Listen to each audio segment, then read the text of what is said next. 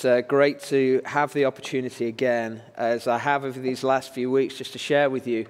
Uh, it's slightly different today. We're going to step out of our series. Uh, we've been in a series in Luke chapter 5 called Jesus Calling. And um, as I mentioned at the beginning, a couple of our team uh, are poorly and uh, actually poorly with COVID. And so they're at home getting better and isolating. And that gives me, a, a reasonably late notice, it's fair to say, uh, the opportunity to share with you. But we really want to uh, honor the journey of this series we've been in. And so we want to step out of that for a week um, because I didn't want to sort of. Uh, give you a microwave meal in Luke chapter 5, but we want something that's fresh cooked and uh, that continues that journey we've been in. So we're just pausing that. But I want to share really today, this morning, from my heart, uh, something that I've just felt God speaking to me in the last couple of days. And as John Wimber uh, said to somebody, uh, when he asked them to preach at very short notice, actually a couple of minutes before they were going to due, to get up. In fact, the story goes that uh, this person turned to John and said, Who's preaching this morning? And, and John said, You are. and, uh, and they said, what, what will I say? And he said, Feed them from your own plate. And so that's what I'm hoping to do this morning. I'm going to do that from John, uh, which I didn't write. John chapter 20, verse 19, and this is what we read. On the evening of that first day of the week, when the disciples were together with the doors locked for fear of the Jewish leaders, Jesus came and stood among them and said, Peace be with you. After he said this, he showed them his hands and side. The disciples were overjoyed when they saw the Lord. Again, Jesus said, Peace be with you. As the Father has sent me, I'm sending you. And with that, he breathed on them and said, Receive the Holy Spirit. If you forgive anyone's sins, their sins are forgiven. If you do not forgive them, they are not forgiven. Now, some of you know, because I preached on this a few months ago, that one of my favorite stories in the Bible is the story of Jacob and his wrestling with the angel. You can find that in Genesis. Uh, many of you know the story already, but it's, it's where Jacob, whose name means he supplants or the deceiver, comes face to face with the angel of the Lord and wrestles hand to hand combat throughout the whole night. And, and, Jacob won't let go of the angel until the angel of the Lord blesses him. He is dogged, he is totally determined to receive from God through the angel a blessing. And in fact, when we take a sort of a step back from that particular story, what we find in the story of Jacob is that Jacob has been desperate to receive a blessing his whole life. His driving desire has been for blessing. He wanted blessing so badly that he pretended, he deceived, as his name says. He deceived his father by pretending to be his brother in order to receive the blessing of the firstborn, the father's blessing. But the blessing that Jacob receives from the angel is unlike the blessing he receives from his father in a couple of ways. Firstly, he has to be totally honest in order to receive this blessing from the Lord. Uh, in fact, the angel of the Lord says to him, Who are you? And Jacob answers for, for the first time truthfully. He says, My name is Jacob. Previously, with his father, he said he was his brother Esau, but here he says, No, I'm Jacob. So, firstly, this blessing can only received, be received through honesty, through vulnerably and humbly coming in honesty before the angel of the Lord. But secondly, the blessing is strange because it comes in a strange package, a strange form. It comes not through some kind of outpouring of what you might describe as goodness, but it comes in a gift of a wound as Jacob's hip is put out of joint, and from that moment on, he walks with a limp. He becomes the walking wounded. And that's the blessing that Jacob receives. It's a strange blessing. We're not so different, are we, Jacob and us? We're not so different. I, I, believe that there isn't a human being alive, there isn't a human being in this room. There are a few human beings in this room but there isn't a human being watching this or in our world today or throughout human history who hasn't had at the core of themselves a desire to receive and give blessing. There isn't a human who isn't in search even now of blessing. This is what we're searching for in church. This is what those who came to Alpha were searching for, I believe. It's what we're searching for in pubs, in football clubs, in gyms, and in gangs. It's what we seek in relationships with others as parent, as child, as spouse, as friend, as partner. We all go looking for blessing in different places, but I'm convinced that the most fundamental human need and desire is to receive and to give such blessing.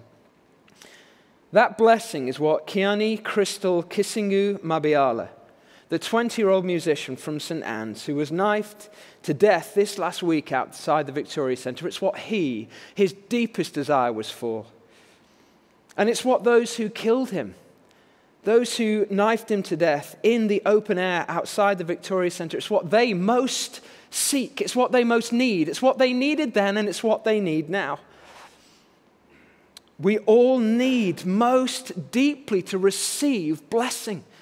It is the human search, and we're all wounded. We're all wounded and we're all seeking blessing. We feel that, don't we? We feel that wounding today deeply. If you're anything like me, you feel that. We feel it as we hear a story. Maybe you're hearing that for the first time this morning. You hear the story of another young man knifed to death in our city, in our nation, meaninglessly, needlessly killed. For what reason, we cannot even begin to think. His life ended outside a shopping center in the full light of day.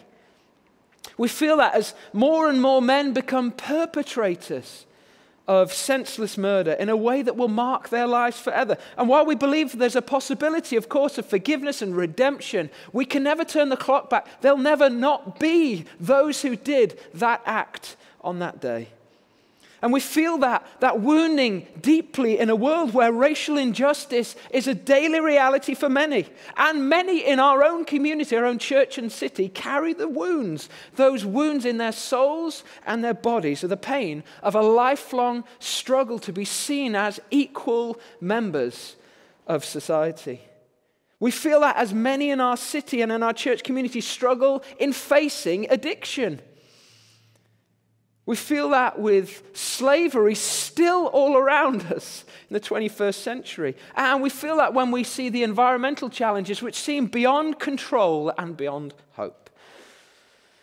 We feel that when our loved ones are taken advantage of. We feel that when children are abused or when our dearest ones receive a terminal diagnosis. We feel it as we struggle with the reality of the limitation we face through a pandemic as again we face uncertainty as government stipulations change, those, uh, those among us uh, become limited and locked down again. Not all wounds, we're all wounded. Not all wounds are of God's making, but all wounds can be used for his purposes. How do I know this? Well, listen to me again on the first, on the evening of the first day of the week, when the disciples were together with the doors locked for fear of the Jewish leaders, Jesus came and stood among them and said, Peace be with you. After he said this, he showed them his hands and his side. The disciples were overjoyed when they saw the Lord again. Jesus said, Peace be with you. As the Father has sent me, I'm sending you. And with that, he breathed on them and said, Receive the Holy Spirit. Here we have what some uh, commentators have said that it, it, functions in John's gospel as a bit like Pentecost. Jesus stands amongst the disciples, breathes his spirit into them, and sends them out into the world. And he arrives in the midst of them when they're carrying their own wounds. And we might even say they're licking their own wounds, feeling sorry for themselves, each of them having denied him or directly betrayed him. But it says in the text, this is the evening of the first day of the week. There is a picture here of a new day, a new possibility, even in the midst of wounding, the opening out of a new life and a new hope. And Jesus comes among them and he carries with him a blessing. Do you see that? He says this Peace be with you. Now, anyone who's been around the church, certainly the Anglican church, for any amount of time, knows peace be with you is a blessing. To this wounded people, Jesus brings a blessing, and the content of that blessing is peace. Peace be with you. Peace to the wounded. This is what Jesus brings. That's the first thing Jesus has for the wounded. He has peace. But that peace, as we heard in the stories we've just heard, and as I was hearing those stories for the first time, I was celebrating, saying, You've preached my sermon for me. Thank you. Peace be with you. But the other, the other thing that you heard there was also joy. It says here, the disciples were overjoyed when they saw the Lord. Peace leading to joy. But what did they see of the Lord? It says that they saw his hands and his side. What they saw of the Lord was a wounded Lord, the walking, wounded Jesus. And his blessing in his woundedness was what gave them peace and joy. We are wounded. But what I want to say today is that what the Lord, the wounded Jesus, has for the wounded people of God, for the wounded city of Nottingham, for the wounded people of this nation and every nation is a blessing. And the blessing is a blessing of peace, which leads to joy.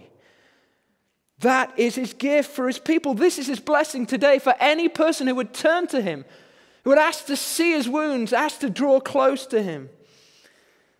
But John picks up one more detail he says, he points toward this woundedness. Jesus himself is wounded. John is, makes pain to, to pick up that point.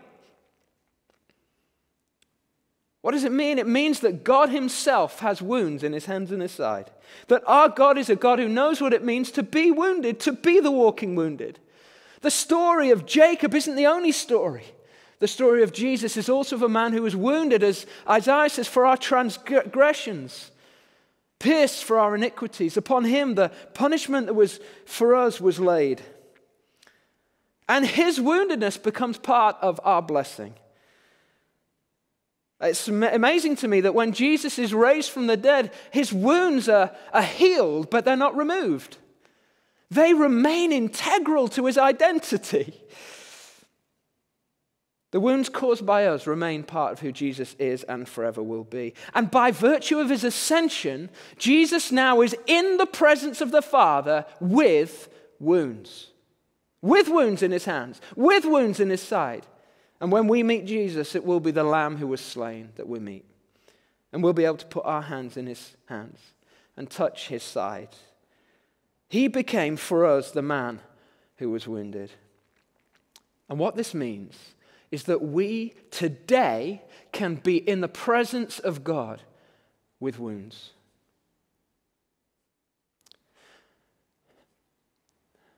It means that there's no other way to come into the presence of God as a, a man or a woman, as a child, except with wounds.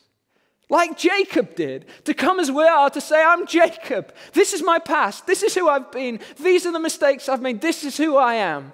This is all I am, but I come as I am, honestly, vulnerably before God, with our wounds, with our weakness, with our sins, with our faults, with all of it before God. We come as we are, we come with our wounds. But we come into his presence with our wounds. You hear that? We don't have to stay outside of his throne room, outside of his courts, but we can come boldly because there is one in the presence of God now who's wounded. And his wounds mean that our wounds don't keep us from God. In fact, they become the gateway into God's presence. God welcomes the wounded. He invites the wounded to sit at table with him, and he blesses them. He blesses them. He lays his hand on their head and he says, You are blessed. No longer will you be called Jacob, deceiver, but you'll be called Israel, the one who wrestled with God and overcame. And that all happens this blessing, this is, I believe, in John 20, a, a retelling of that story. Jesus lays his hands on his people, he breathes into them, and he blesses them with a new name, and that new name is peace and joy. And today, for the wounded, however you're wounded today, Jesus comes among you into your house right now, and he breathes his peace into you, and he speaks his joy upon you. And all you need to do is receive.